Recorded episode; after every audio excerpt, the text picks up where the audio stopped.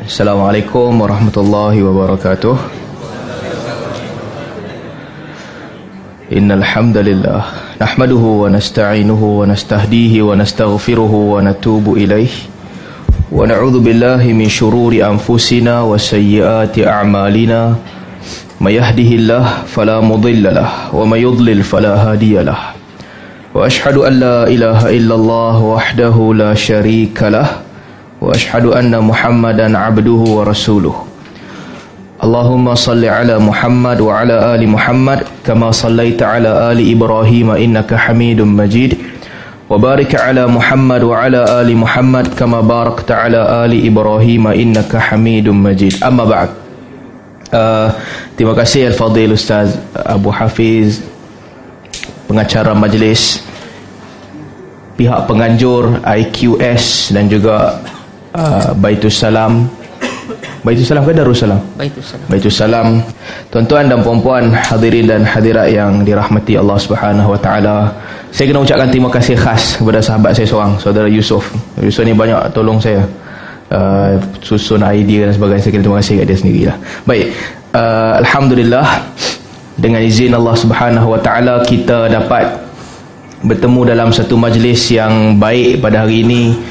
Tak sangka juga bilangan kehadiran yang bagus. Saya cerita kat Ustaz Abu Hafiz, kalau empat puluh orang datang macam mana? Cerita dia. Lepas tu dia berkata, insya-Allah lebihlah daripada empat puluh. Tapi alhamdulillah lebihlah daripada empat puluh orang. Uh, untuk kita bincangkan satu tajuk yang penting tentang Sheikhul Islam Ibnu Taimiyah rahimahullah. Sebelum kita mula tentang tajuk ni, saya nak nak jelaskan beberapa benda penting dulu sebelum kita mula. Uh, rambut saya ni bukan passion. Nanti orang kata saja buat passion, nak cari pasal lain pada orang. Ini bukan passion. Dia memang jadi macam ni dua bulan setelah saya cukur. Jadi sebelum jadi panjang memang begini. Jadi bu, tak ada niat untuk buat rambut begini nak bagi lain pada orang ke apa. Harap maklum sebelum kita mula. Itu yang pertama. Yang kedua, bagaimana Al-Fadhil Ustaz Abu Syafiq uh, Ustaz Abu Syafiq pula dah.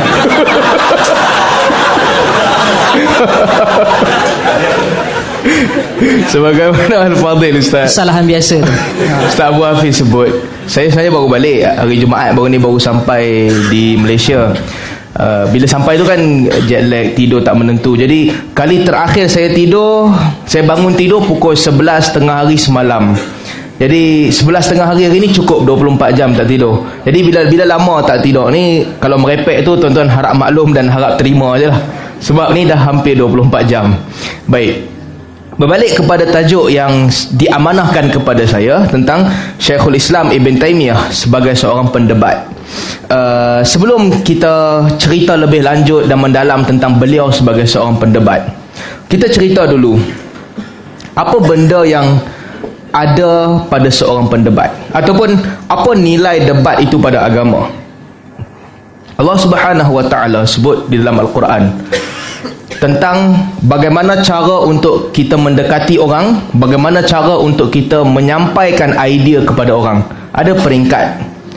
Untuk orang awam, orang yang akal dia bersih, masih lagi dekat dengan fitrah, yang paling memberi kesan kepada orang awam adalah perkataan yang baik. Kita puji, kita sebut perkataan yang indah, kita tak maki hamun dia, kita menunjukkan kebaikan. Itu telah cukup untuk memenangi orang awam. Sebab itulah ramai di kalangan orang agama ataupun bukan orang agama yang mendapat tempat yang tinggi adalah orang yang menzahirkan kelembutan. Mereka mendapat tempat dengan mudah. Sebab itu, uh, kalau kita ukur di sudut famous tak famous seseorang tu, para wa'az, penceramah ataupun pencerita, mereka lebih disayangi oleh masyarakat berbanding dengan muhaddisin ataupun fuqaha. Sebab tidak ada fuqaha, melainkan dia mesti kena anggap sebahagian amalan salah, sebahagian amalan betul. Itu kerja fuqaha. Mana-mana mazhab sekalipun, dia mesti kata yang ni salah, yang ni betul, ini sunnah, ini bid'ah, ini boleh buat, ini tak boleh buat. Itu kerja fuqaha. Dia kena tegas. Dan tidak ada muhaddis ulama hadis, melainkan dia mesti kena mengkritik sebahagian manusia. Tak ada siapa boleh jadi ulama hadis kalau dia puji semua orang, tak boleh. Mesti ada orang yang dia kata dia ini pemalsu hadis, dia ini ingatan tak kuat.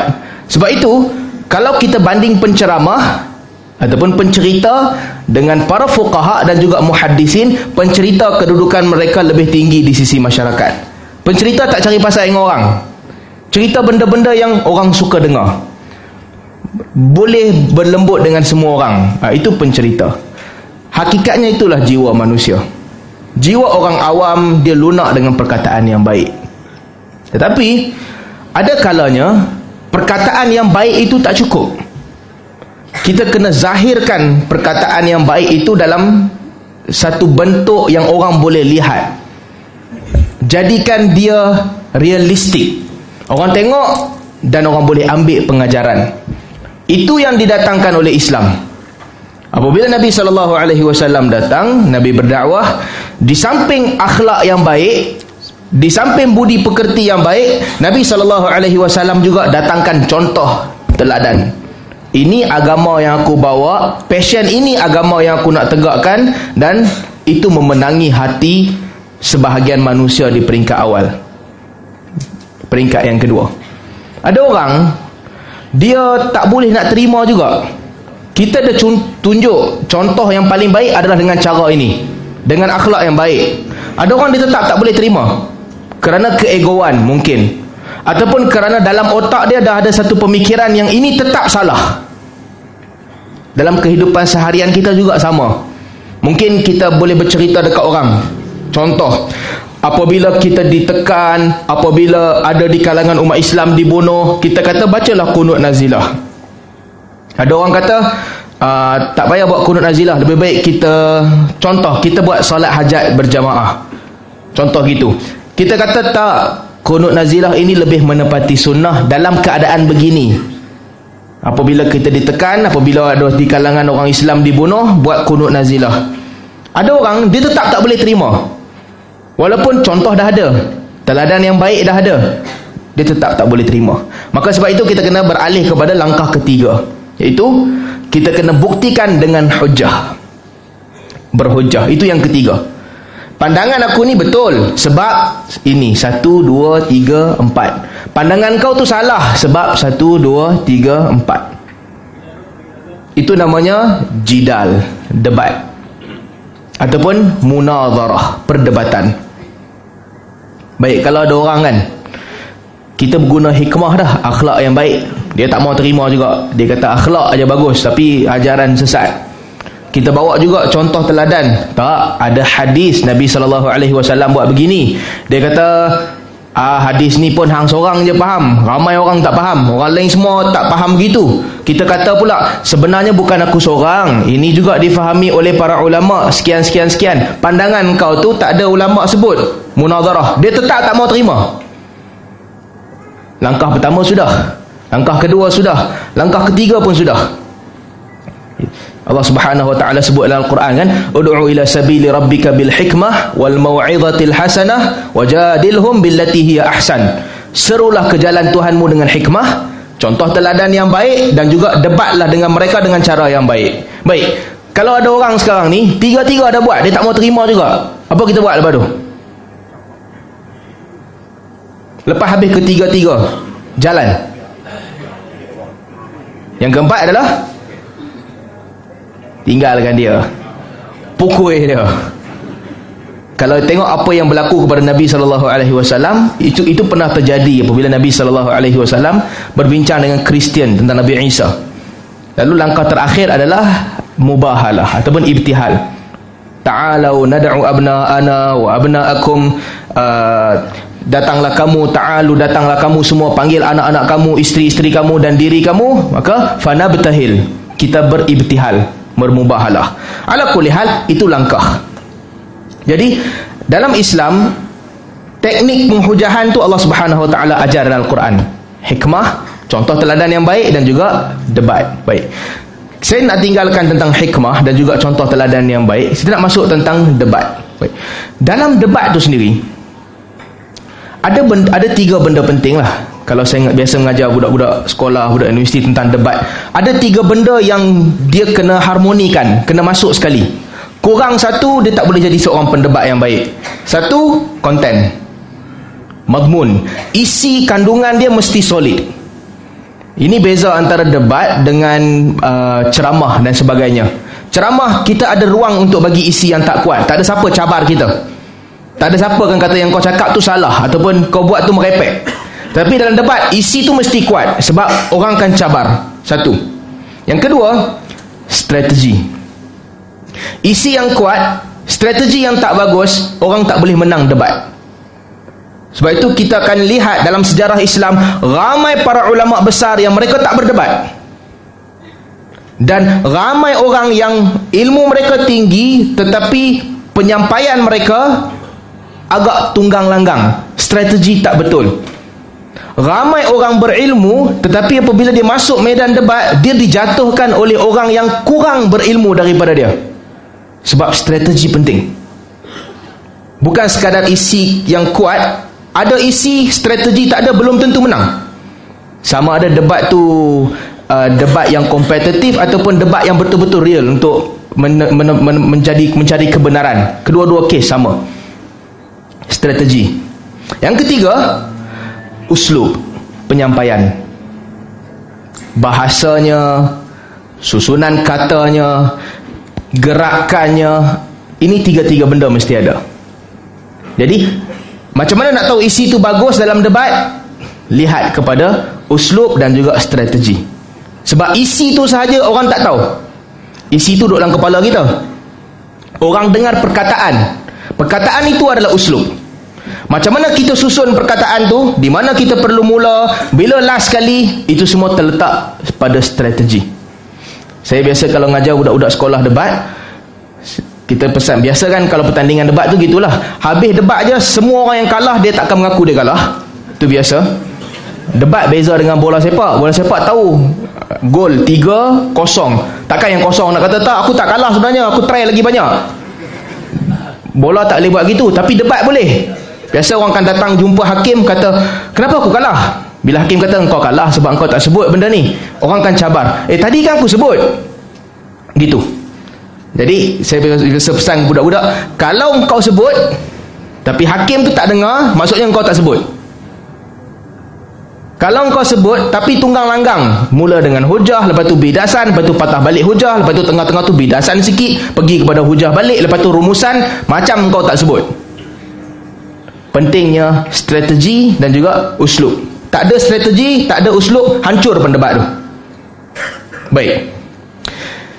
Ibn Taimiyah, ini baru kita nak masuk tajuk kita. Ibn Taimiyah rahimahullah adalah satu orang manusia yang menguasai ketiga-tiga ni. Dia ada konten yang baik, dia ada uslub yang bagus, dan juga strategi dia berkesan. Ini kehebatan Ibn Taimiyah rahimahullah. Bukan sahaja Ibn Taimiyah, bahkan beberapa ulama' lain juga begitu. Jauh lebih awal daripada Ibn Taimiyah, Al-Baqillani ada skill yang sama, seorang pendebat yang baik. Ibn Hazmin Al-Andalusi, seorang pendebat yang bagus. Imam Abu Hanifah juga, Al-Imamul Syafi'i, seorang pendebat yang bagus. Al-Imamul Syafi'i, saya nak cerita tentang, sebelum kita masuk tentang Ibn Taimiyah secara khusus, Al-Imamul Syafi'i antara fuqaha awal yang menggunakan trend debat di dalam menulis. Tuan-tuan bayangkan, zaman Imamul Syafi'i, orang menulis kitab hadis, kitab hadis sanad, orang menulis kitab fiqah, hukum hakam. Tetapi Al-Imamul Syafi'i, dia telah menulis kitab tentang debat. Literally kitab tentang debat. Kalau tuan-tuan baca dalam Ar-Risalah, orang namakan itu kitab usul fiqh. Tetapi asalnya itu kitab awal debat dalam sejarah Islam. Al-Imam Syafi'i. Kenapa dia tulis kitab Ar-Risalah? Kerana membantah sebahagian manusia yang pada ketika itu anti hadis. Tak nak beramal dengan hadis ahad.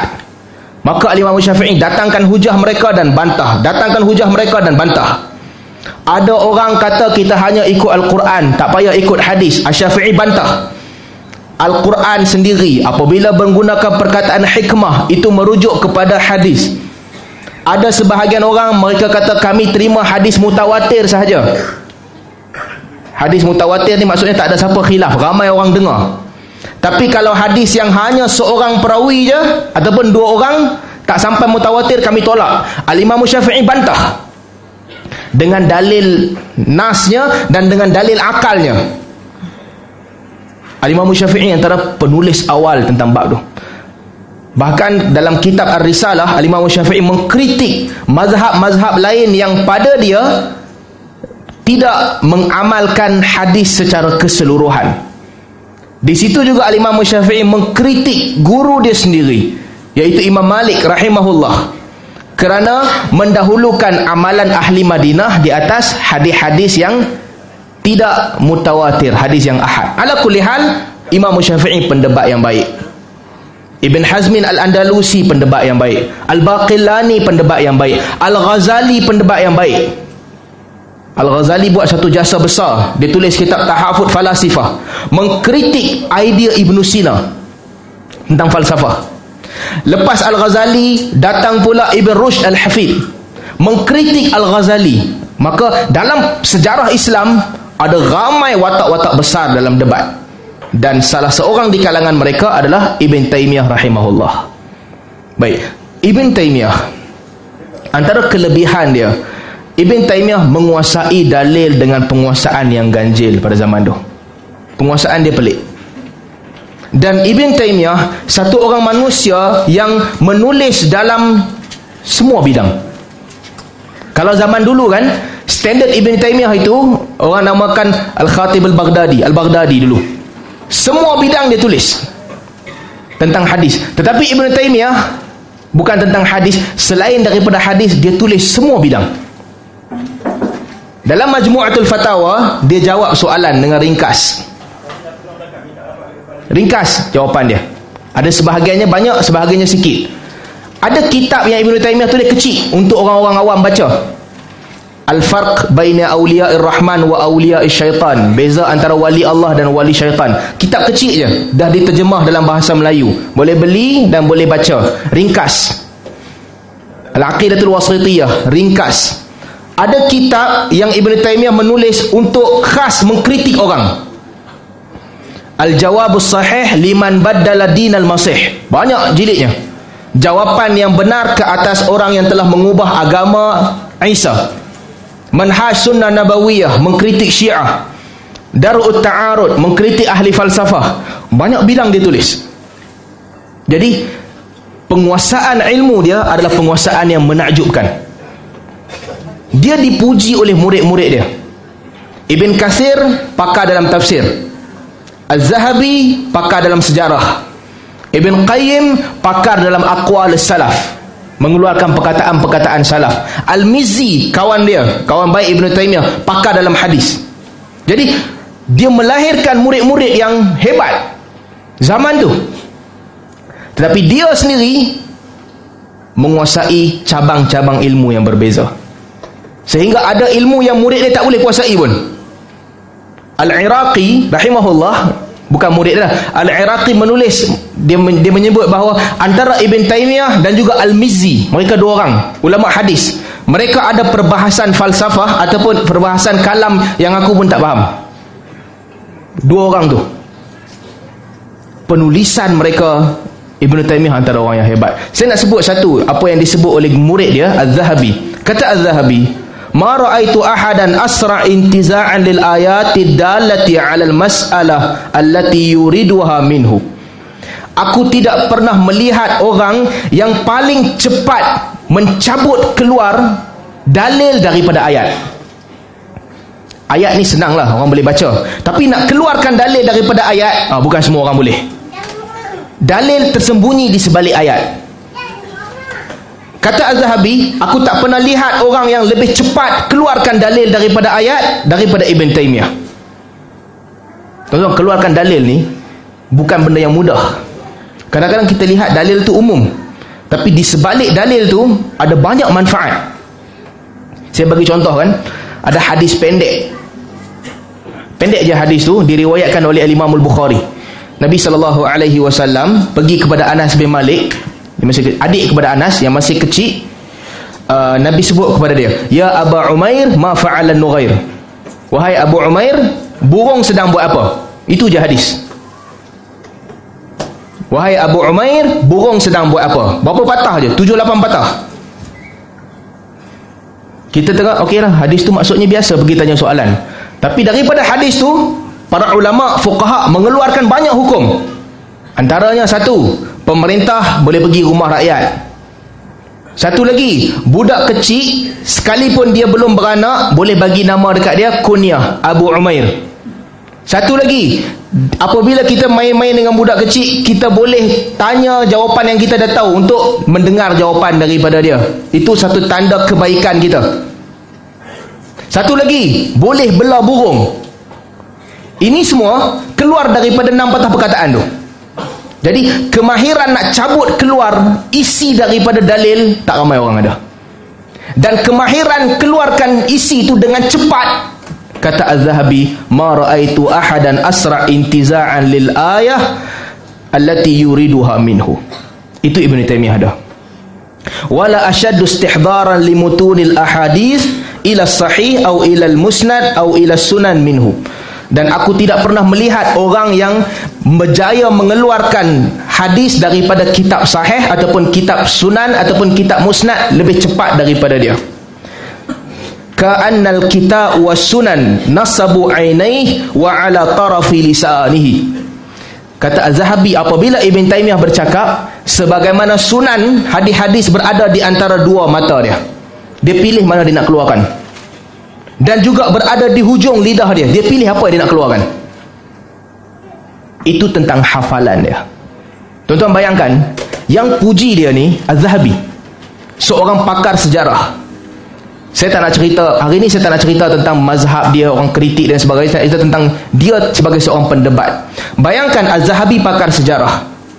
Selepas Az-Zahabi, tak ada orang lebih pakar sejarah daripada dia. Dalam Islam, pakar yang paling kuat hafazan adalah pakar sejarah. Lebih kuat daripada ahli tafsir, lebih kuat daripada ahli hadis. Sebab pakar sejarah segala benda dia kena sumbat dalam buku dia. Orang lain tak buat begitu. Seorang pakar sejarah, Az-Zahabi, memuji Ibn Taimiyah dengan perkataan, "Aku tak pernah jumpa orang yang lebih cepat keluarkan Al-Quran dan hadis daripada mulut daripada Ibn Taimiyah." Sebagaimana Al-Quran dan hadis duduk di tengah-tengah antara dua mata dia, sebagaimana Al-Quran dan hadis duduk di hujung lidah dia, dikeluarkan bila dia nak. Jadi, itu kehebatannya tentang ilmu. Nanti kita akan cerita tentang dia sendiri sebagai seorang pendebat. Baik, seterusnya. Apa pandangan Ibn Taimiyah tentang debat?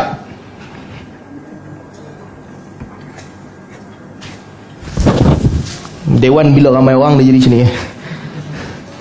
Minta maaf eh, sebab duduk kan lagi sempit lagi, diri boleh bergerak. Kalau duduk ni lagi lagilah sempit dan panas, jadi sorry.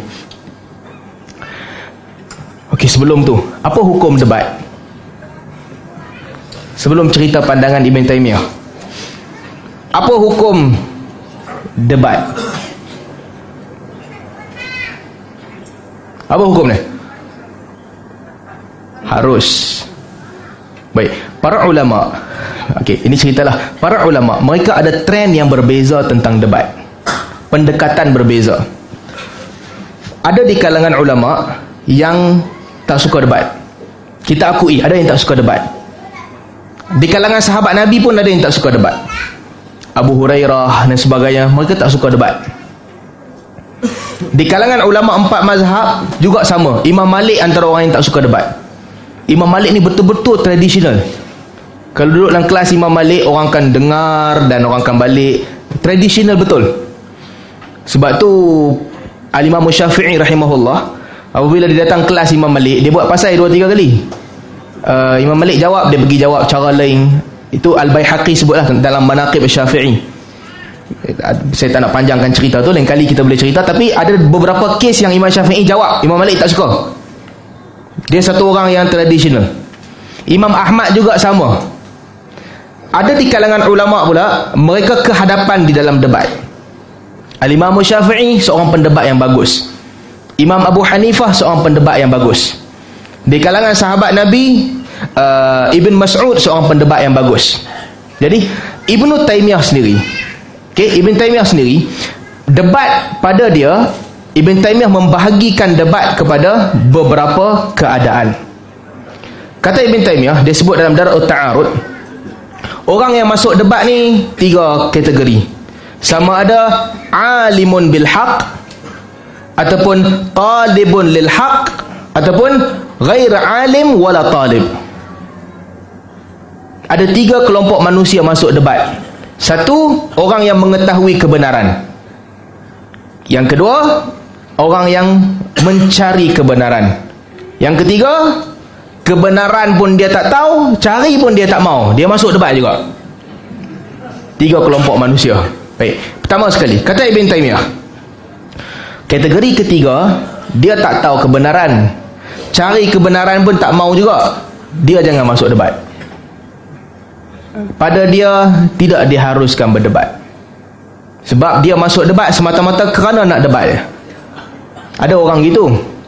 Kalau tuan-tuan rajin dalam Facebook kan, ada orang dia tak tahu apa pun, dan dia tak mau tahu apa pun, yang penting dia nak debat je. Kadang-kadang isu yang tak tentu hala, lepas habis satu isu dia pergi lompat pula isu lagi satu. Saya Saya pernahlah beberapa kali jugalah dengan orang-orang begini.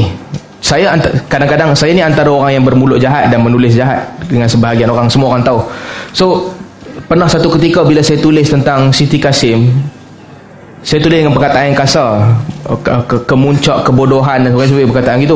Ada orang bantah.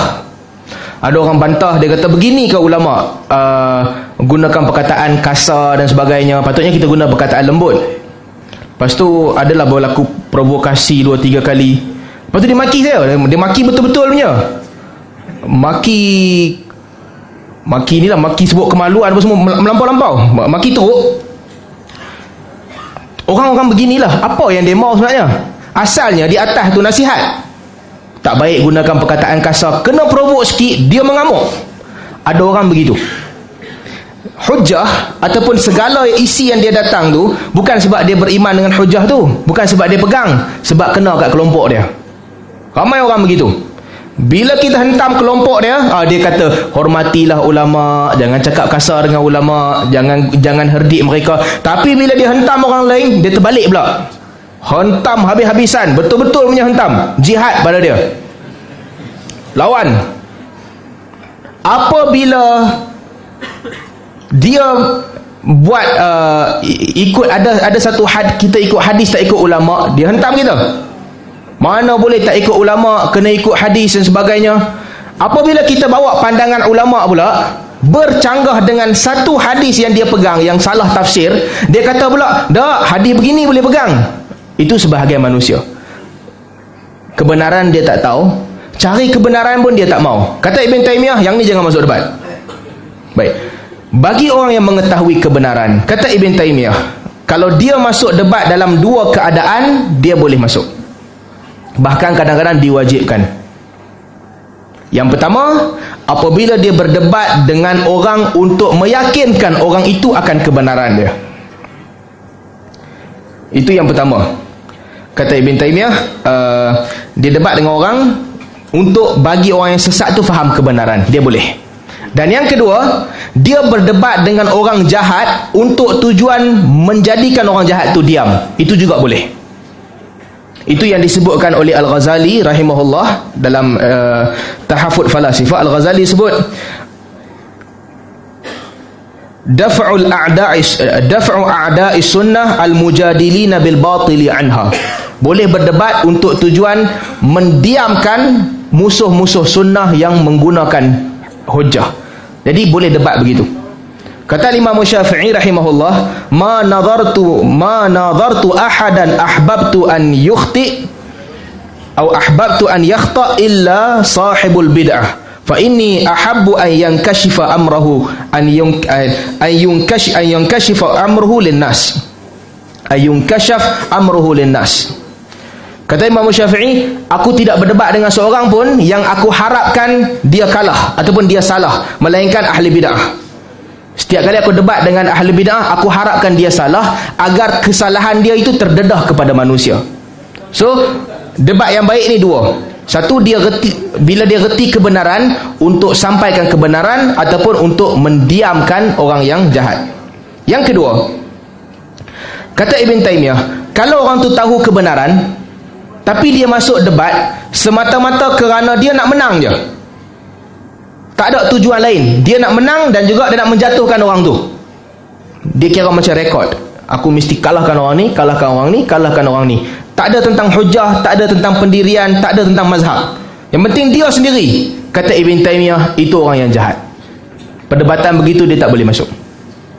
Tetapi ada kemungkinan orang-orang jahat ini memberi manfaat kepada kebaikan. Lepas tu Nabi sallallahu alaihi wasallam sebut, Innallaha yu'ayyidu, Innallaha yu'ayyidu hadha din birrajulil fajir.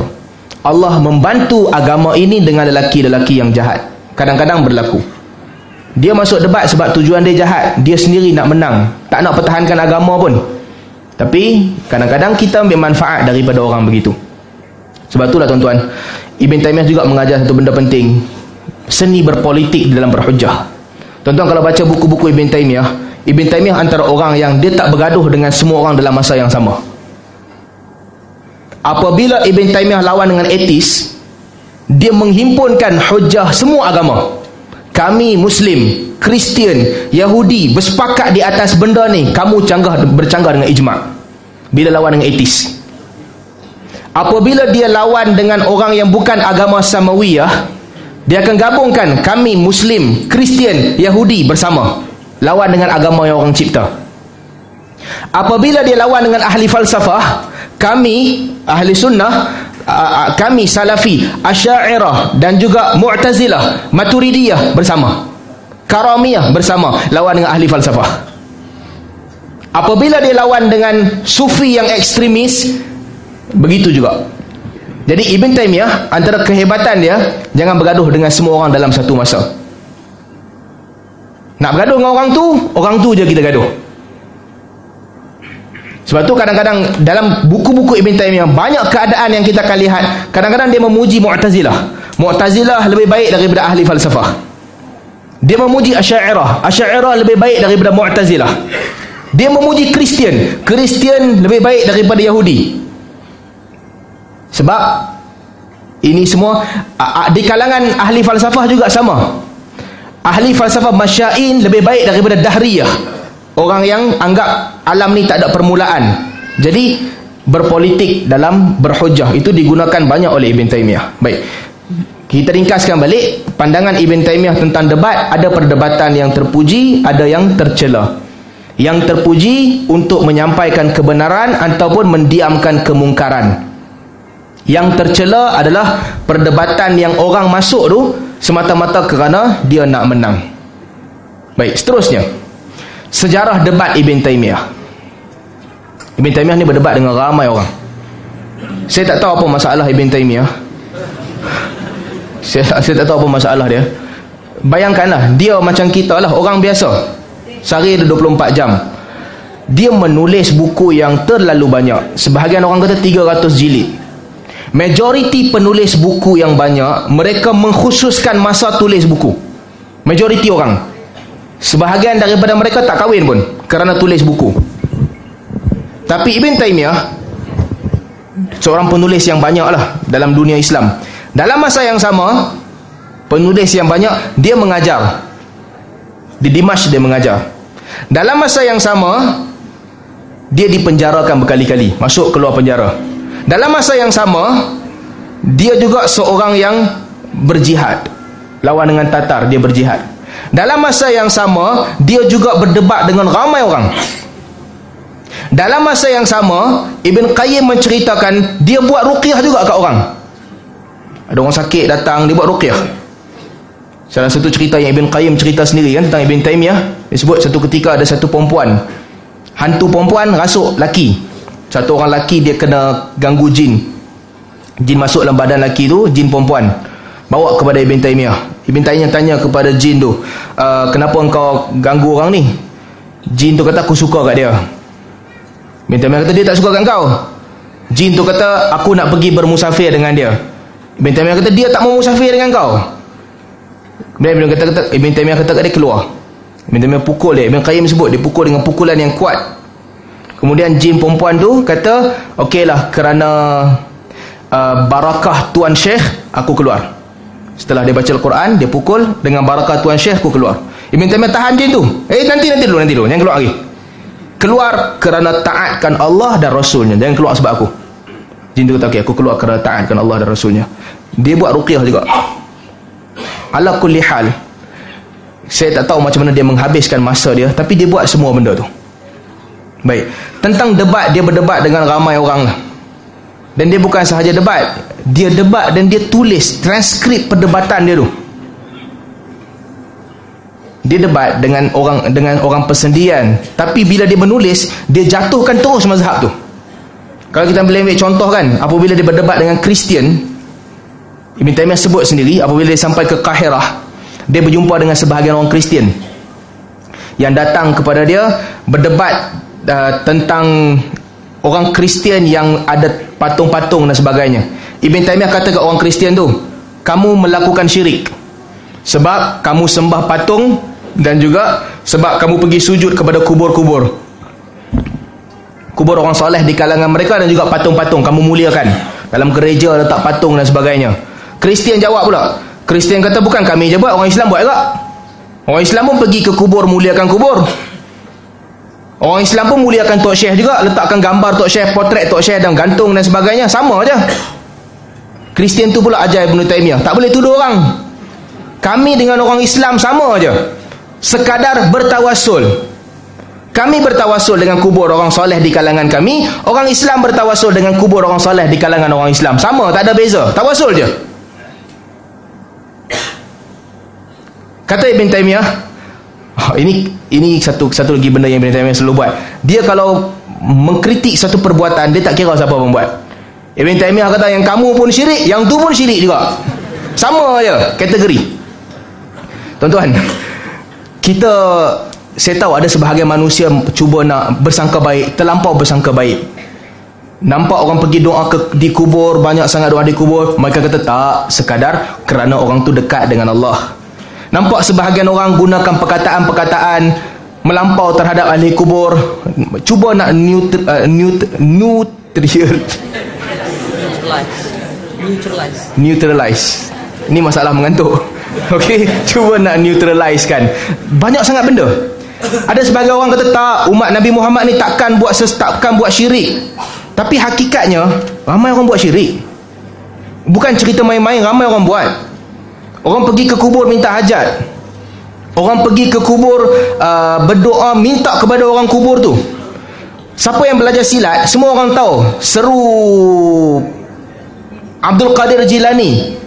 Apa silat abjad ke apa ke, seru Abdul Qadir Jilani. Orang buat, ni bukan cerita tipu. Walaupun sebahagian sebahagian ulama yang nak cuba tutup kes ni, mereka kata tak, kita sebenarnya minta kepada Allah. Tapi realitinya, tengok betul-betul berapa ramai orang buat syirik.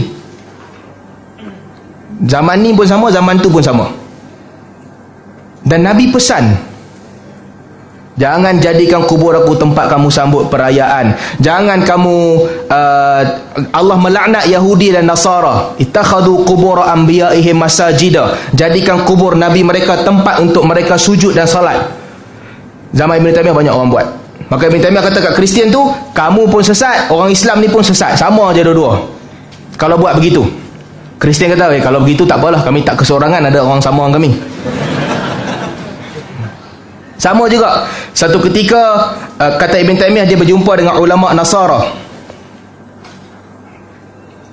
Ulama' Nasrani kata, uh, Nabi Isa menjadi wakil Tuhan ataupun menjadi anak Tuhan, tak mustahil, boleh berlaku, hukum akal. Ibn Taimiyah kata, okey, sekarang antara Isa dengan Musa, siapa yang lebih banyak dipuji dalam Al-Quran? Musa. Siapa yang lebih diangkat kedudukan dalam Al-Quran? Musa. Dalam kitab kamu, Injil, Nabi Isa tak mengaku dia Tuhan. Dalam kitab Taurat, Musa tak mengaku dia Tuhan. Fair, sama. Kalau hukum akal nak angkat seorang jadi Tuhan, siapa lebih layak? Diam Kristian tu. Sama aja. Musa dengan Isa dua-dua tak mengaku Tuhan. Atas dasar fikiran kamu sendiri, kamu angkat mereka jadi Tuhan. Kalau begitu Musa lebih layak, kenapa bukan Musa? Jadi dia berdebat dengan Kristian dalam beberapa kes. Berdebat dia sikitlah dengan Kristian, tapi apabila dia menulis dalam uh, Al-Jawabus Sahih liman badala dinal Masih, jawapannya betul-betul tajam dan betul-betul mendalam, betul-betul melihat apa yang ditulis oleh Kristian. Ibn Taimiyah bandingkan nuskhah-nuskhah Injil yang ada. Ibn Taimiyah tunjukkan tempat di mana Injil dengan Quran seragam, tempat di mana berbeza. Jadi bukan sekadar dia berdebat apabila, apabila bercakap, dia juga berdebat dalam keadaan dia menulis. Itu dengan Kristian salah satu. Ibn Taimiyah juga banyak berdebat dengan Wahdatul Wujud, kelompok manusia yang yang anggap uh, Allah Subhanahu Wa Taala ni bersatu dengan makhluk, Wahdatul Wujud. Pernah satu ketika dalam uh, dalam kitab Safadiyah, Ibn Taimiyah sebut dia didatangi oleh satu kelompok Wahdatul Wujud kepada dia. Mereka datang, mereka cerita, kenapa engkau sesatkan kami? Engkau tak faham agama kami.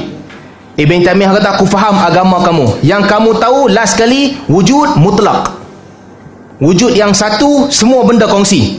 Antara Allah dengan makhluk, wujud yang sama aja.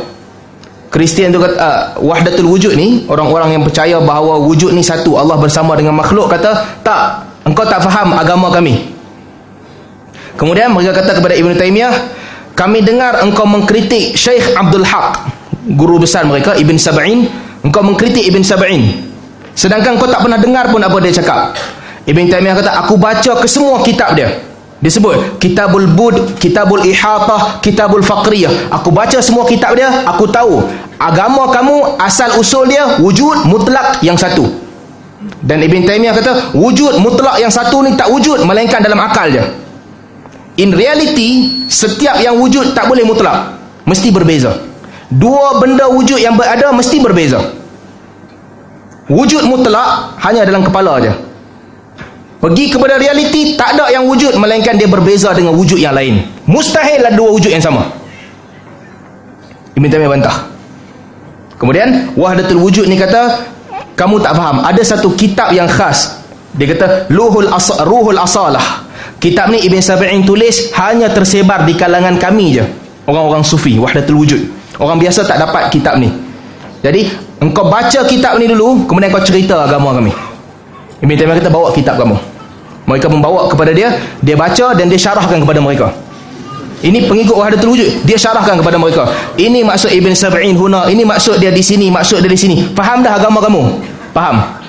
Lalah Ibn Taimiyah kata, betul tak? Hakikat dia, last kali kamu dah kata wujud mutlak. Mereka kata betul, sebab tu kamu sesat. Dia memahami idea orang lain apabila dia berbicara dan berdebat dengan orang lain.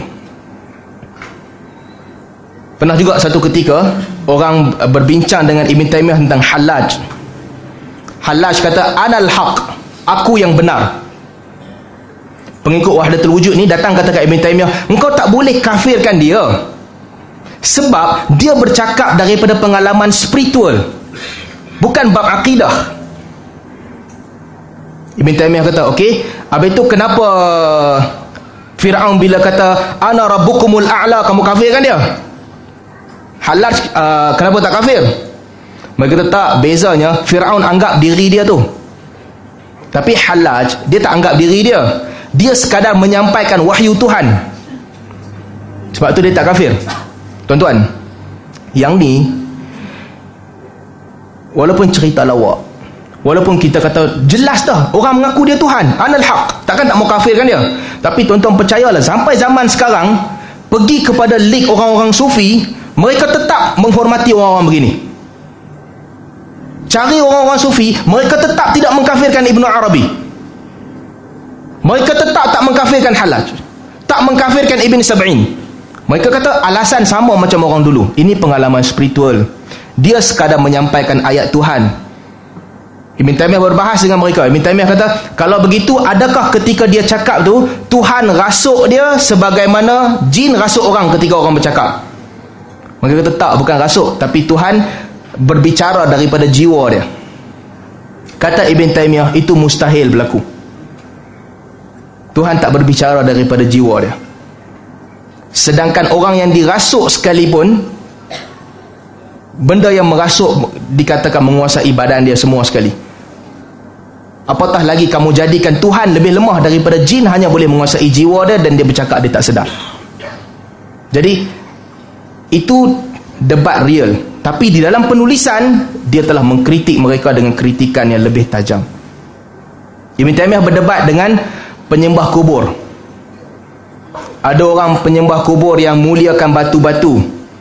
Mereka um, muliakan batu, mereka anggap ada manfaat.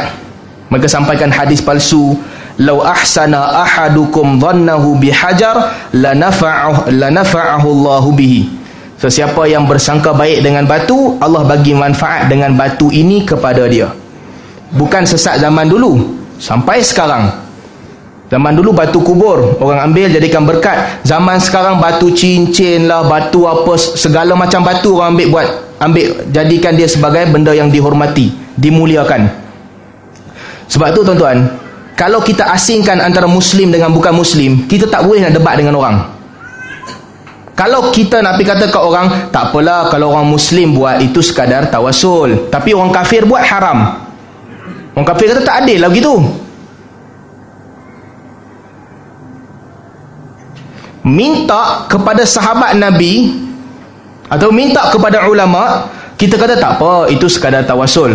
Kalau orang lain pergi minta kepada sahabat Nabi Isa, kafir pula. Dia mesti sama. Gunakan batu. Ibn Taimiyah kata tak, hadis tu palsu. Yang benar adalah kata Nabi sallallahu alaihi wasallam, ana inda ana inda dhanni abdi bi, aku berdasarkan sangkaan hambaku kepadaku. Kalau dia sangka baik, baiklah. Kalau dia sangka buruk, dapatlah yang buruk. Bukan batu. Ibn Taimiyah kata menunjukkan batu ni tak ada kemuliaan. Batu digunakan untuk istinja. Kalau batu boleh memberi kebaikan, tak guna untuk istinja. Tapi bila digunakan untuk istinja, itu maksudnya batu tak baik. Dalam kitab Rad al-Bakri, Ibn Taimiyah sebut satu satu kisah yang dia sebut di sana. Bila dia berdebat dengan kuburiyun, orang yang memuliakan kubur, mereka bila anak sakit pergi ke kubur minta hajat. Pergi ke kubur minta hajat. Ibn Taimiyah marah kat mereka. Ibn Taimiyah kata itu bukan kubur ulama pun, kubur munafik. Ada syekh besar Rafidah di kubur tu. Mereka tak percaya, mereka terkejut. Mereka kata kepada Ibn Taimiyah, tak boleh begitu, kami minta hajat dapat. Ada bukti yang betul-betul jelas. Bila kami bawa uh, unta kami yang sakit perut, pergi ke kubur tu, unta tu balik dia akan berak. Disebut dalam Rad al-Bakri. Ibn Taimiyah kata, kalau itulah dalil kamu, semakin jelas yang kubur tu kubur orang jahat. Aku yakin kubur tu kubur orang jahat. Mereka tanya kat Ibn Taimiyah, macam mana? Ibn Taimiyah kata panggil orang daripada Dimash dan juga panggil orang daripada Mesir, tanya mereka. Panggillah. Panggil orang Mesir. Kalau unta kamu sakit, kamu bawa pergi ke mana? Mereka kata kami bawa pergi ke kubur Kristian, lepas tu balik unta tu akan berak. Tanya orang Dimash pula. Unta kamu kalau sakit bawa pergi ke mana? Kami bawa pergi ke kubur orang bukan Islam, balik dia pun begitu. Ada tak kamu bawa pergi ke kubur para syekh? Tak, kami tak bawa. Ibn Taimiyah sebut, kerana aku membaca di dalam nas hadis Nabi sallallahu alaihi wasallam sebut, ahli kubur diazab, dan azab ahli kubur itu didengari oleh semua makhluk melainkan manusia dan jin. Maka dari situ aku tahu yang haiwan mendengar siksaan ahli kubur. Dan apabila haiwan sampai ke kubur, mendengar siksaan tu, dia balik daripada kubur tu, dia pun balik dalam keadaan sakit dan dia keluarkan najis dia, dia berak. Yang si Bahalul ni ingat itu fadilat, karamah. Kau bawa anak-anak pergi ke sana, berubat. Dalilnya apa? Eh, unta pun boleh baik. Dia berdebat. Ini masuk dalam bab tadilah, cepatnya mengeluarkan dalil. Dia juga berdebat dengan Syiah. Satu ketika Ibn Taimiyah berdebat dengan Syiah, dia sebut dalam kitab Manhajus Sunnah. Satu kisahlah. Syiah datang kepada dia. Syiah kata, okey, abaikan dalil. Kita guna akal, kita berdebat. Allah Ta'ala nak menjadikan kita ikut kebenaran, bukan ikut kemungkaran. Betul? Ibn Taimiyah kata, betul. Untuk mengikut kebenaran dan tak ikut keben- tak ikut kesalahan, cara yang paling baik adalah meninggalkan seorang yang dapat ajar manusia ke arah yang betul dan bukan salah. Betul? Ibn Taimiyah kata, betul. Maka atas dasar itu, orang itu mesti maksum. Kalau dia tak maksum, dia sama juga dengan orang lain. Betul? Ibn Taimiyah kata, betul. Syiah kata, maka dengan itu, hukum akal mengatakan selepas Nabi sallallahu alaihi wasallam ada imam yang maksum. Ibn Taimiyah kata, sambung. Memandangkan kami dan kamu, Syiah kata, kami dan kamu telah ijma', Abu Bakar, Omar dan Osman bukan imam maksum tu. Maka yang tinggal hanyalah Ali imam maksum. Kalau Syiah kata kat kita macam tu, dalil akal, apa kita nak balas? Ali maksum tak? Baik, macam mana kita nak balas kat Syiah? Dia kata kita ijma', Abu Bakar, Omar, Osman bukan maksum. Dan kita ijma', adanya imam maksum lebih baik daripada tak ada. Yang tinggal hanya Ali je. Dan lepas Ali mati, Ali wasiatkan kepada Husin, Husin wasiatkan kepada anak dia sampai kepada Al-Mahdi. Macam mana nak jawab? Ini Syiah tak pakai dalilnya, Syiah pakai otak. Baik, kata Ibn Taimiyah. Berapa jam ni? Setengah jam ni. Ibn Taimiyah sebut, okeylah, abaikan dalil. Ini skill Ibn Taimiyah. Tak nak pakai dalil, tak apa, letak dalil tu, pakai otak. Kamu menganggap bahawa menjadi kewajipan untuk satu orang beriman. Betul? Betul. Apa faedah kita beriman dengan makhluk yang belum dilahirkan lagi, iaitu Mahdi? Dan kita tak pernah tahu apa Mahdi nak bawa. Belum tahu lagi apa Mahdi nak bawa. Dan tidak ada Rasul, melainkan umat mereka diwajibkan beriman dengan Rasul yang telah ada. Umat Musa tak diwajibkan beriman dengan Isa. Umat Ibrahim tak diwajibkan beriman dengan Musa, sebab Musa belum ada. Maka apa faedahnya Allah wajibkan kita beriman dengan satu makhluk, menganggap dia maksum, tetapi sedangkan dia belum dilahirkan? Apa dia nak ajak pun kita tak tahu, tanda-tanda dia pun kita tak kenal. Maka atas dasar akal, kami katakan, Ibn Taimiyah kata kepada Syiah tu, beriman dengan Mahdi yang maksum sebagaimana kamu beriman, tak masuk akal, tak logik. Jadi, dia berdebat dengan Syiah. Berdebat dengan Syiah. Berdebat dengan penyembah kubur. Berdebat dengan Wahdatul Wujud. Dan satu benda penting yang Ibn Taimiyah juga buat adalah siri perdebatannya dengan orang yang menafikan sifat Allah Subhanahu Wa Taala. Ini cerita yang panjang lah. Saya kena minum dulu sebab cerita ni panjang.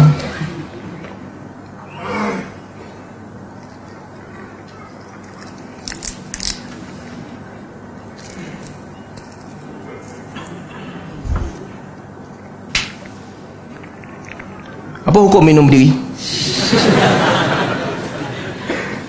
Hukum minum berdiri? Minum dulu. Minum, Ustaz. Ustaz Abu Hafiz cerita, dia makan tu kedai. Tu ada orang tanya soalan, halal ke tak ni kedai ni? Tu ada orang jawab, tak, memang haram saja. Ustaz-ustaz nak try tengok haram rasa macam mana. Baik. Itu juga dibuat oleh, saya tak ingat siapa di kalangan sahabat Nabi, Jabir kot saya ingat saya. Seorang sahabat Nabi, sekali tu dia semayang pakai baju, dia tak pakai baju, dia pakai kain dia. Ada satu orang yang warak terlebih, pergi tanya sahabat Nabi, "Eh, kau tak pakai baju, tak sah semayang?" Sahabat dia kata, "Aku tak ada benda aku buat ni melainkan liyarani ahmaq mithluka." Supaya ada satu orang bongok macam kau tengok aku nak marah orang tu. Mana ada orang di zaman Nabi yang ada dua kain semua orang? Kami tak ada kain zaman tu. Balik kepada cerita, minum berdiri ni khilaf ulama lah. Nanti boleh dalam kelas-kelas. Nabi pernah minum berdiri. Ketika Nabi uh, Nabi di dalam Baitullah, sebelum Nabi minum air Zam-Zam, Nabi minum berdiri dan minum air Zam-Zam. Balik kepada cerita. Antara debat terbesar Ibn Taimiyah yang banyak siri dia adalah perdebatan dengan orang-orang yang menafikan sifat Allah Subhanahu Wa Taala. Debat ni berlangsung cukup panjang. Ulama zaman tu menghimpunkan banyak tokoh-tokoh yang ada untuk lawan dengan Ibn Taimiyah. Pada tahun Maik tinggi. Oh. Pada tahun tujuh ratus lima Hijrah berlaku tiga hari berturut-turut perdebatan. Hari pertama, ketika tu tentang kitab dia Al-Aqidah Wasatiyah. Mereka panggil Ibn Taimiyah, dia bentangkan kitab dia dan mereka soal. Dia bentangkan dan mereka soal. Mereka kumpulkan banyak ulama besar. Antara yang datang Safiyuddin Hindi. Kemudian mereka lihat Safiyuddin Hindi ni tak boleh nak lawan dengan Ibn Taimiyah. Tak tak kena. Dimalukan oleh Ibn Taimiyah. Mereka bawa Ibn Zamlakani. Bawa Ibn Zamlakani nampaklah bolehlah setaraf dengan Ibn Taimiyah. Boleh lawan dengan Ibn Taimiyah. Akhirnya mereka dua-dua bersetuju. Bersetuju yang Ibn Taimiyah berada di atas akidah yang selamat. Penyokong dia, musokong dia. Apabila dia berdebat dengan ulama mazhab Syafi'i, Ibn Taimiyah buktikan kepada mereka, akidah aku sama macam akidah Imam Syafi'i. Sama. Zaman tu terjadi satu kes yang besar, di mana setelah Ibn Taimiyah katakan aku betul ikut akidah Imam Syafi'i, ada seorang lagi ulama zaman tu, Al-Hafiz Al-Mizzi. Al-Mizzi pula, mungkin nasib dia tak berapa baik. Ketika tu dia mengajar kitab Khalq Af'alil Ibad yang ditulis oleh Al-Imamul Bukhari. Dia sampaikan akidah Al-Imamul Bukhari, ulama mazhab Syafi'i marah. Ini cerita betul, Ibn Hajar sebut dalam Durarul Kaminah. Ulama mazhab Syafi'i kata tu Al-Mizzi kutuk kita tu, kutuk akidah kita. Maka mereka tangkap dan mereka penjarakan Al-Mizzi. Jadi zaman tu Ibn Taimiyah dapat spotlight lah, semua orang tengok dia. Tapi yang melawan arus di zaman tu dua orang lah ulama besar, Ibn Taimiyah dan Al-Mizzi. Al-Mizzi membaca buku tulisan Al-Bukhari. Ini ramai orang abaikan hakikat ni. Buku tu tulisan Al-Bukhari. Maka menunjukkan kalau Al-Mizzi sesat, sebelum Al-Mizzi siapa sesat dulu? Al-Bukhari sesat dulu. Dia ditangkap dan dia dipenjarakan kerana membaca buku tulisan Al-Bukhari. Dan Al-Mizzi adalah seorang alim dalam al-fazil hadis. Tak mungkin dia tak faham perkataan Al-Bukhari. Jadi berlaku perdebatan yang panjang. Kemudian uh, Ibn Taimiyah dilepaskan daripada penjara. Berlaku perdebatan lagi tahun tujuh ratus sebelas tujuh ratus dua belas Hijrah. Kemudian yang jadi cerita di mana orang kata jumpa teks tulisan Ibn Taimiyah yang katakan dia bertaubat, tinggalkan akidah salaf dan sebagainya, kembali kepada akidah sebagaimana orang ramai ketika tu. uh, Kemudian dia ditangkap lagi kerana kes talak tiga jatuh satu. Ulama tangkap dia lagi, dilepaskan. Kemudian ditangkap lagi kes ziarah kubur Nabi sallallahu alaihi wasallam. Ibn Katsir rahimahullah tulis dalam Al-Bidayah wan Nihayah tentang orang menipu atas nama Ibn Taimiyah. Ibn Katsir tengok teks tulisan tangan Ibn Taimiyah, orang tulis yang ziarah kubur Nabi itu maksiat. Ibn Katsir kata ini satu penipuan. Ibn Taimiyah tak sebut gitu. Yang dia sebut adalah syaddur rihal, bersungguh-sungguh semata-mata nak pergi kubur Nabi itu tak boleh. Tetapi kalau dah pergi ke Masjid Nabawi, menziarahi kubur Nabi adalah benda yang baik. Dan Ibn Katsir sebut dengan jelas, Ibn Taimiyah sebut dalam kitab manaqibnya dan sebagainya. Maksudnya zaman tu antara cabaran yang dia hadapi adalah orang tulis atas nama dia. Dan perdebatan dengan kelompok ahlil kalam tentang masalah sifat adalah perbahasan yang paling panjang dan paling berlaku kontroversi lah tentang Ibn Taimiyah. Cuma saya nak sebutkan beberapa benda. Ibn Taimiyah sebut sendiri, apabila kita berdebat, satu benda penting yang kita kena faham adalah pastikan kita faham istilah yang kita bahaskan tu. Kita tak boleh debat kalau dua orang faham istilah yang berbeza. Istilah kena bagi sama. Dan disinilah Ibn Taimiyah diserang oleh ramai orang. Sebab Ibn Taimiyah masuk dan berbahas tentang istilah-istilah ni. Tuan-tuan, ini risiko yang ramai pendebat ambil lah di kalangan ahli agama. Bila mereka berbahas tentang istilah-istilah yang ahli bid'ah keluarkan, orang pula tak baca buku mereka, senang-senang orang akan tuduh mereka sesat. Perbahasan. Kalau tuan-tuan boleh lihat contoh kan, beberapa tahun lepas ada orang kata ambil perkataan Ibn Taimiyah mengatakan Allah merupakan jisim, buat kenyataan terbuka atas pentas. Tengok Ibn Taimiyah sebut. Bila kita cek buku Ibn Taimiyah, tak, Ibn Taimiyah sedang menakalkan perkataan orang lain sebelum dia kritik. Sampai begitu. Sama juga dengan yang Zamihan Ma'zin buat. Al-Albani tulis dalam buku dia, maksum tidak berlaku kepada isteri Nabi. Kita baca tadi eh, salah satu debat Ibn Taimiyah dengan Syiah sama juga. Syiah kata Ali maksum, Ibn Taimiyah kata tak maksum. Ada hadis di mana Ali berbeza pandangan dengan Ibn Mas'ud, datang kepada Nabi sallallahu alaihi wasallam. Nabi kata Ibn Mas'ud betul, Ali salah. Maksudnya dia bukan maksum. Al-Albani tulis benda yang sama. Maksum adalah untuk para Nabi, bukan untuk isteri Nabi. Tetapi dalam masa yang sama, Allah Subhanahu Wa Taala sebut di dalam Al-Quran yang Aisyah tidak melakukan zina. Itu Al-Albani sebut. Tapi kerana Al-Albani bermain dengan perkataan perkataan maksum, ismah dan sebagainya, dia membuka ruang kepada orang-orang jahat seperti Zamihan Ma'zin. Apa dia kata? Al-Albani kata, Zamihan kata, Al-Albani kata isteri Nabi setelah kewafatan Nabi mereka kesunyian, biarkan mereka nak bermesra dengan laki-laki. Jahat tak jahat? Shhh, jahat tu lah yang jadi penasihat K D N. Terbuka, memang dia buat kenyataan begitu. Jadi apabila orang menggunakan perkataan-perkataan ni, risiko dia tinggi. Saya nak sebut tentang satu benda yang berlaku kepada Ibn Taimiyah. Ada perbahasan tentang perkataan jisim.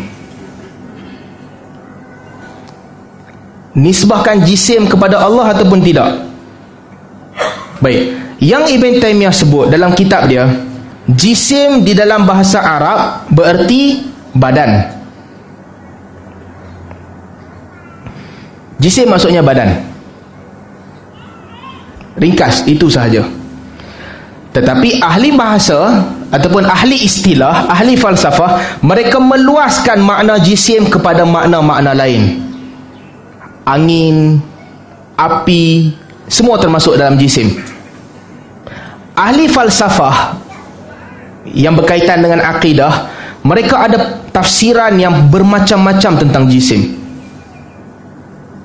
Ada yang kata jisim ni bererti uh, sesuatu yang terbina daripada jawahir fardiyah, unsur-unsur yang kecil-kecil bergabung besar, itu jisim. Ada yang kata gitu. Ada yang kata pula jisim ni merupakan sesuatu yang terdiri daripada madah wasurah, satu bahan yang dia boleh berpecah-pecah, berupa jadi benda lain. Kita susun begini jadi meja, kita pecahkan dia buat cara lain jadi kerusi. Ada orang kata begitu. Ada orang kata jisim ni huyuli, yang mengambil bentuk. Ada orang kata jisim ni bererti setiap yang boleh dilihat dan setiap yang boleh ditunjukkan, tu jisim. Tafsiran yang berbagai. Ibn Taimiyah telah masuk dalam perbahasan tu. Ibn Taimiyah sebut. Jadi bila kita nak berdebat, kata Ibn Taimiyah, kena faham apa maksud orang tu. Kalau orang tu kata jisim yang bererti sesuatu yang terbina daripada jawahir fardiyah, terbina daripada benda kecil-kecil, maka Allah bukan jisim. Jelas. Kalau orang tu bermaksud jisim, maksudnya sesuatu yang terbina daripada madah wasurah, bahan dan juga bentuk bagi bahan tu, maka Allah bukan jisim. Tetapi kalaulah yang dikatakan jisim itu bermaksud semua yang boleh dilihat, Allah boleh dilihat, maka ikut ta'rif tu Allah adalah jisim. Itu Ibn Taimiyah sebut, setakat tu. Baik, apa jadi lepas tu? Zaman mutaakhir ataupun selepas zaman Ibn Taimiyah, ramai orang menuduh dia mujassimah. Ramai orang menuduhkan dia kata Allah jisim, sedangkan perkataan dia lain. Itu risiko yang dia kena ambil. Ada orang kadang-kadang dia ikat satu perkataan dengan takrif yang dia nak.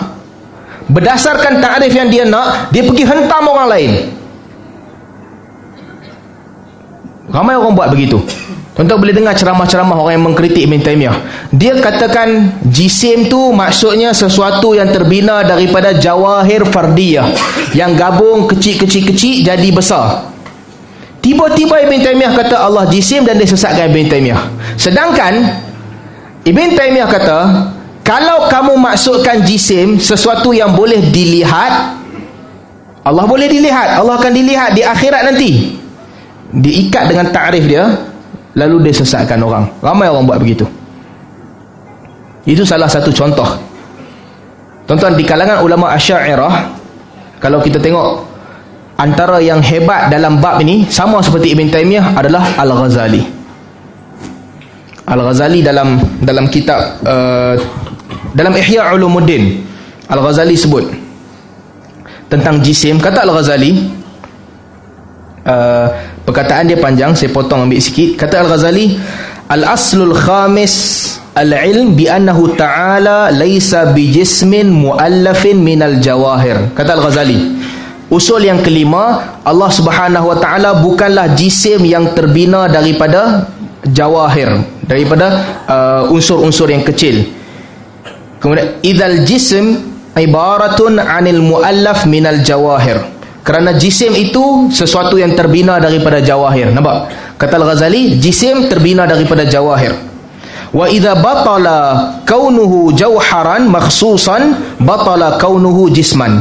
Kalau kita kata Allah bukan jawhar, sesuatu yang bergabung-gabung, maka Allah bukan jisim. Kata Al-Ghazali. Tapi bijaknya Al-Ghazali, di hujung kata Al-Ghazali, fa in tajasara mutajasirun ala tasmiyatihi ta'ala jisman min ghairi iradati ta'lifi minal jawahir. Kalau satu orang melampaui sempadan, lalu dia katakan Allah jisim, tetapi bukan dengan maksud sesuatu yang terbina daripada unsur yang kecil, kana dhalika ghalatan fil isim ma'al isabati fi ma'an fi nafyi ma'nal jisim. Kata Al-Ghazali, kalau ada orang buat begitu, maka itu adalah kesalahan di sudut bahasa kerana menamakan Allah jisim. Ma'al isabah fi nafyi ma'nal jisim, dan tepat apabila menafikan makna jisim. Al-Ghazali seorang yang cerdik. Al-Ghazali sebut jisim maksudnya tarkib daripada benda-benda kecil. Tapi kalau siapa namakan jisim, dia tak maksudkan begitu.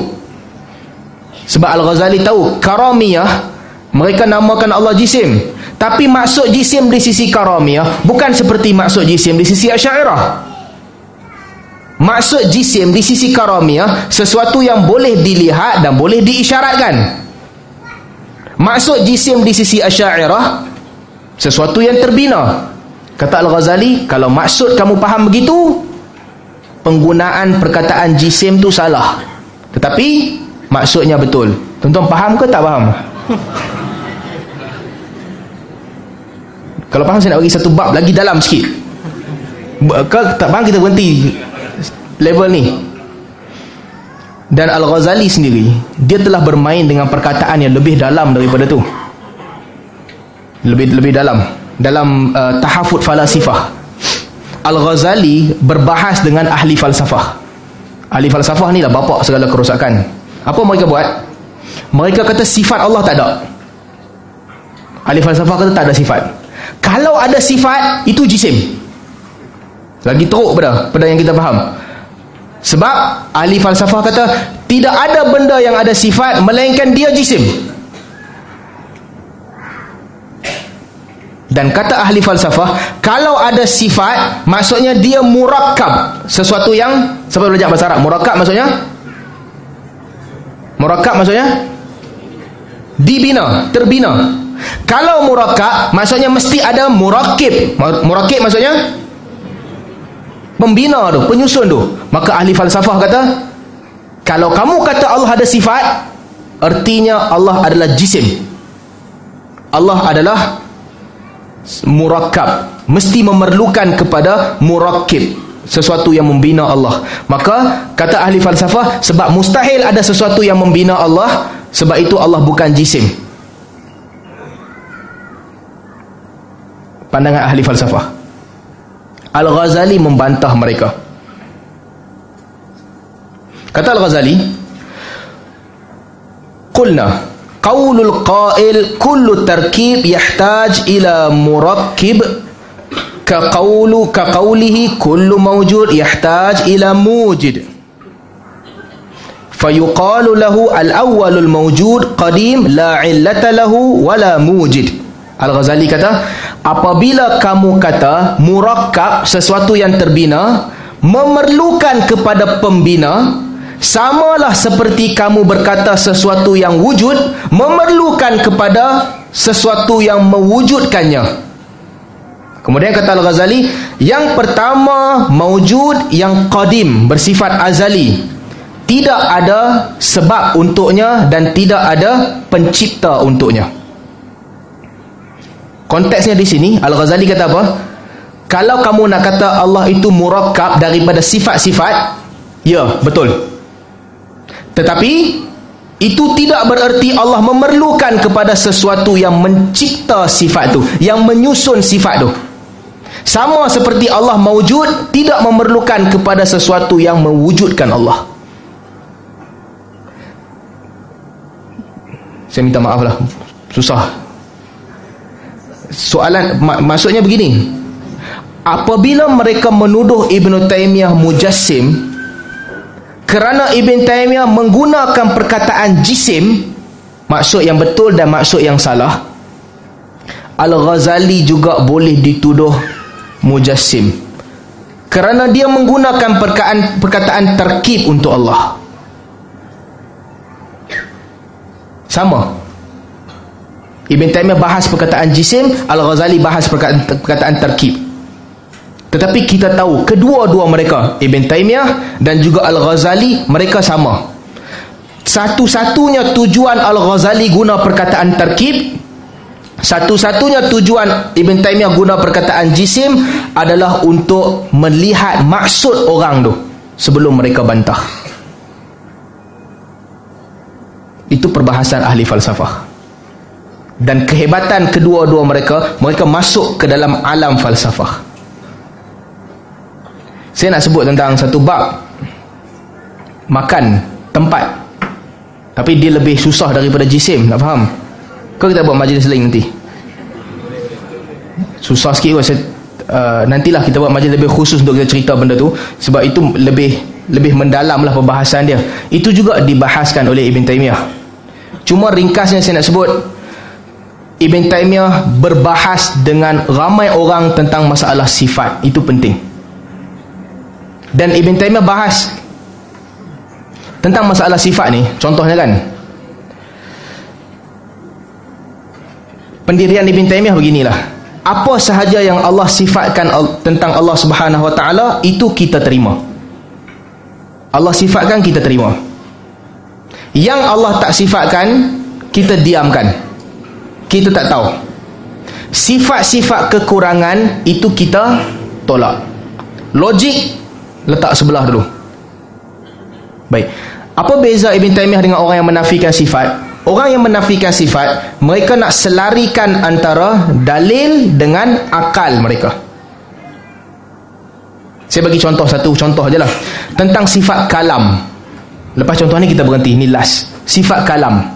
Baik. Kalam sifat Allah kan, salah satu daripada sifat dua puluh.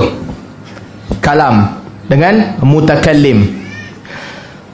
Di sisi Asyairah, kalam adalah sifat azaliyah qadimah, sifat yang tak ada permulaan, tak ada penghujung. Kalam.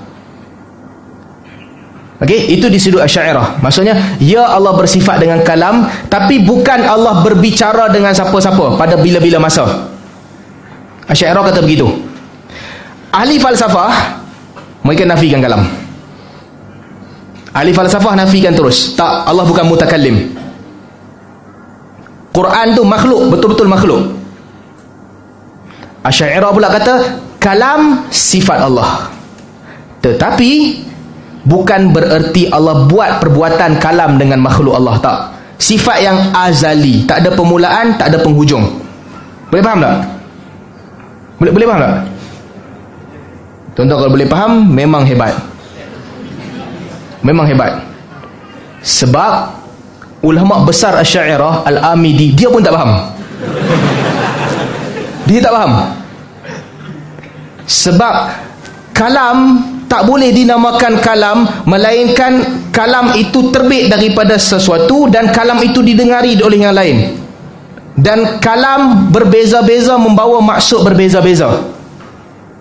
Itu kalam. Tetapi Asyairah kata tak, kalam sifat azaliyah yang satu. Sebab tu tuan-tuan, wa kallamallahu Musa taklima, Allah berbicara dengan Musa dengan sebenar-benar berbicara. Al-Quran kata gitu. Maksudnya apa? Yang Musa dengar tu apa? Apa yang Musa dengar?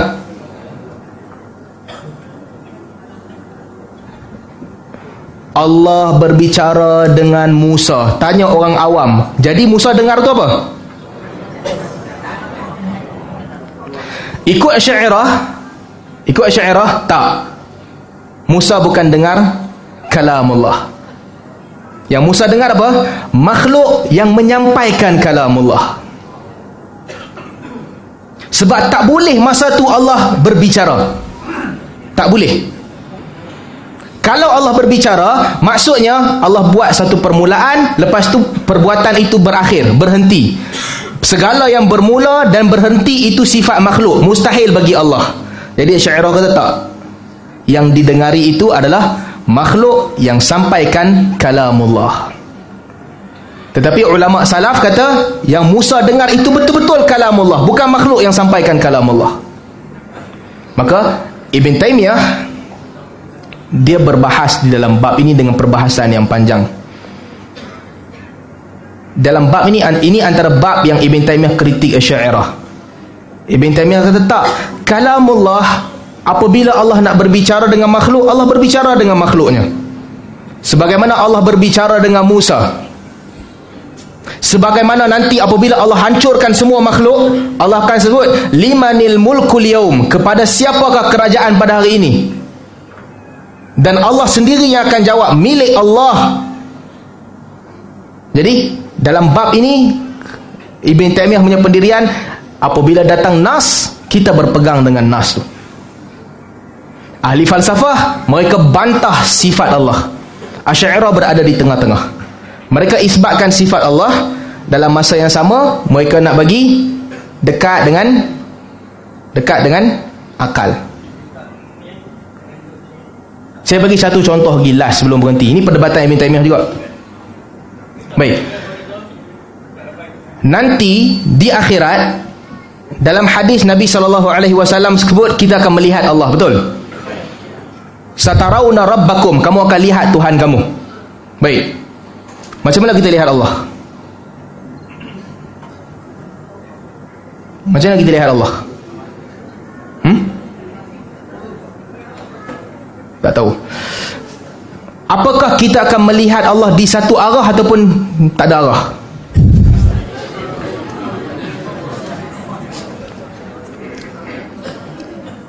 Macam mana kita lihat Allah nanti?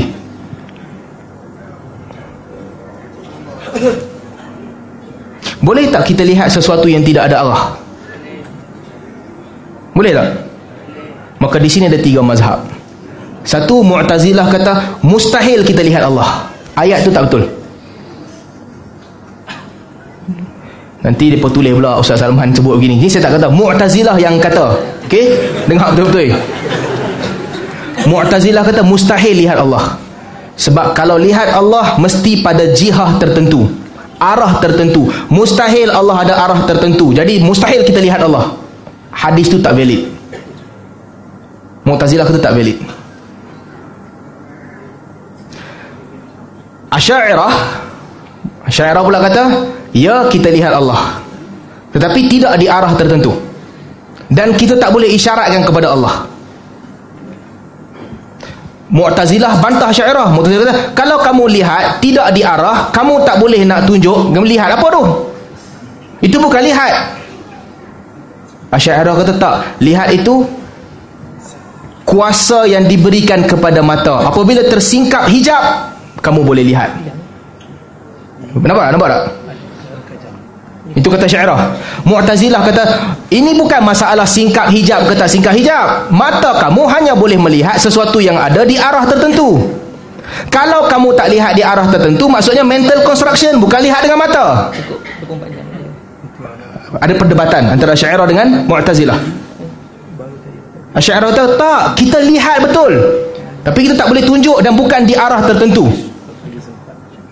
Mu'tazilah kata, kalau begitu, itu bukan lihat, itu dalam kepala. Mana satu mazhab yang kuat? Asyairah ke Mu'tazilah? Mazhab mana yang kuat ni? Oh, jangan kata Mu'tazilah, sedih. Tetapi logik akal mengatakan, sama ada kamu lihat di satu arah atau kamu tak lihat. Ibn Taimiyah, dia mempertahankan akidah salaf di sinilah. Ibn Taimiyah kata, kamu akan melihat Allah. Allah tinggi. Jihatul ulia lebih tinggi daripada makhluk. Ada orang kata, Ibn Taimiyah bawa benda baru. Salaf tak pernah sebut. Tetapi sebenarnya bukan begitulah. Salaf sebut.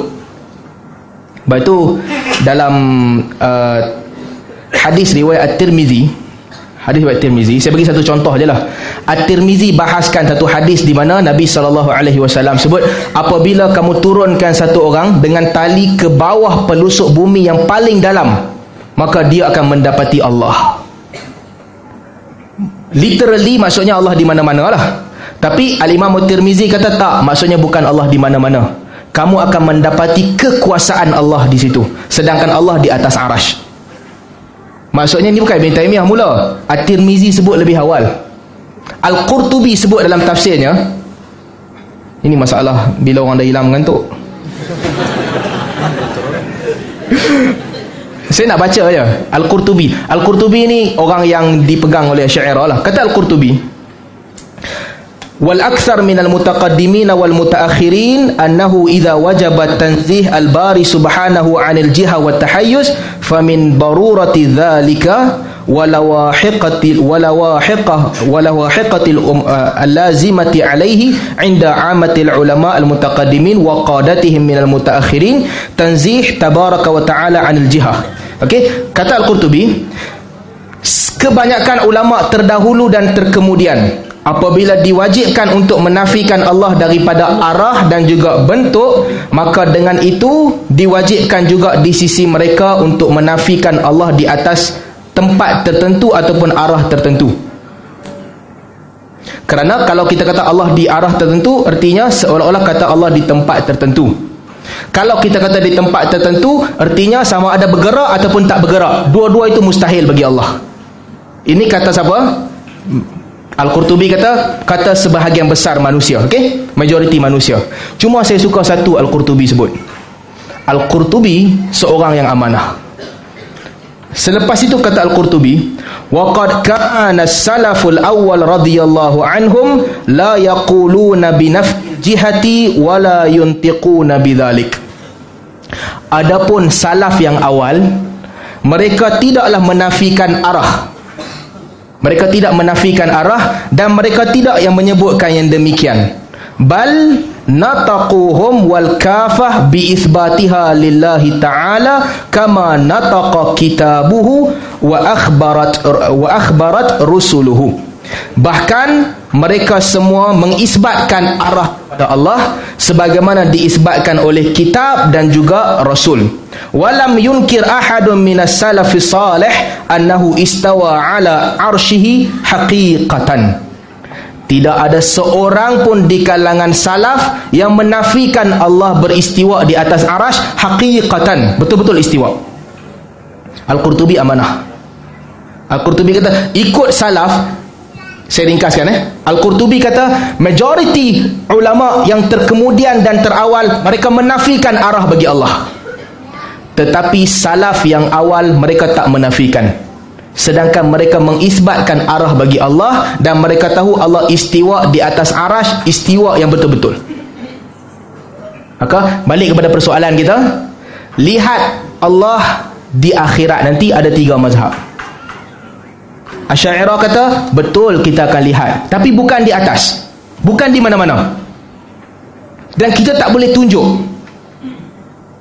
Lihat, tetap kita akan lihat. Sebab Asyairah mengisbatkan hadis. Mu'tazilah pula kata, pandangan kamu merepek. Kalau kamu lihat tapi bukan di mana-mana dan kamu tak boleh tunjuk, itu bukan lihat, itu mimpi. Jadi Mu'tazilah kata tak, kita tak melihat Allah. Bantah hadis terus. Ulama salaf apa mereka kata? Apabila Nabi sebut kamu akan melihat Allah, kamu akan melihat Allah. Betul-betul kamu akan melihat Allah. Jadi ada tiga mazhab dalam bab ni. Ibn Taimiyah mempertahankan mazhab salaf. Tuan-tuan, saya tanya pandangan saya, saya kata Asyairah lebih tepat dengan sunnah daripada Mu'tazilah. Lebih tepat dengan sunnah. Sebab Asyairah tidak menafikan hadis, Mu'tazilah menafikan hadis. Tetapi kalau tanya macam mana nak melihat sedangkan Allah bukan di atas, kita pun tak tahu. Itu tak boleh dijelaskan dengan akal. Ala kulli hal, itu lebih baik daripada menafikan hadis. Itu serba sedikit ringkasan tentang Ibn Taimiyah sebagai seorang pendebat. Ada beberapa isu lagi lah yang boleh mungkin lain kali kita bincangkan. Saya berhenti setakat ni dulu. uh, Mudah-mudahan kita bersama dapat ambil sedikit sebanyak manfaat. Saya tahu tajuk ni agak susah. Yang faham, Alhamdulillah. Yang tak faham, tuan-tuan boleh faham penjelasan uh, Ustaz Kamilin dan juga Doktor Rozaimi.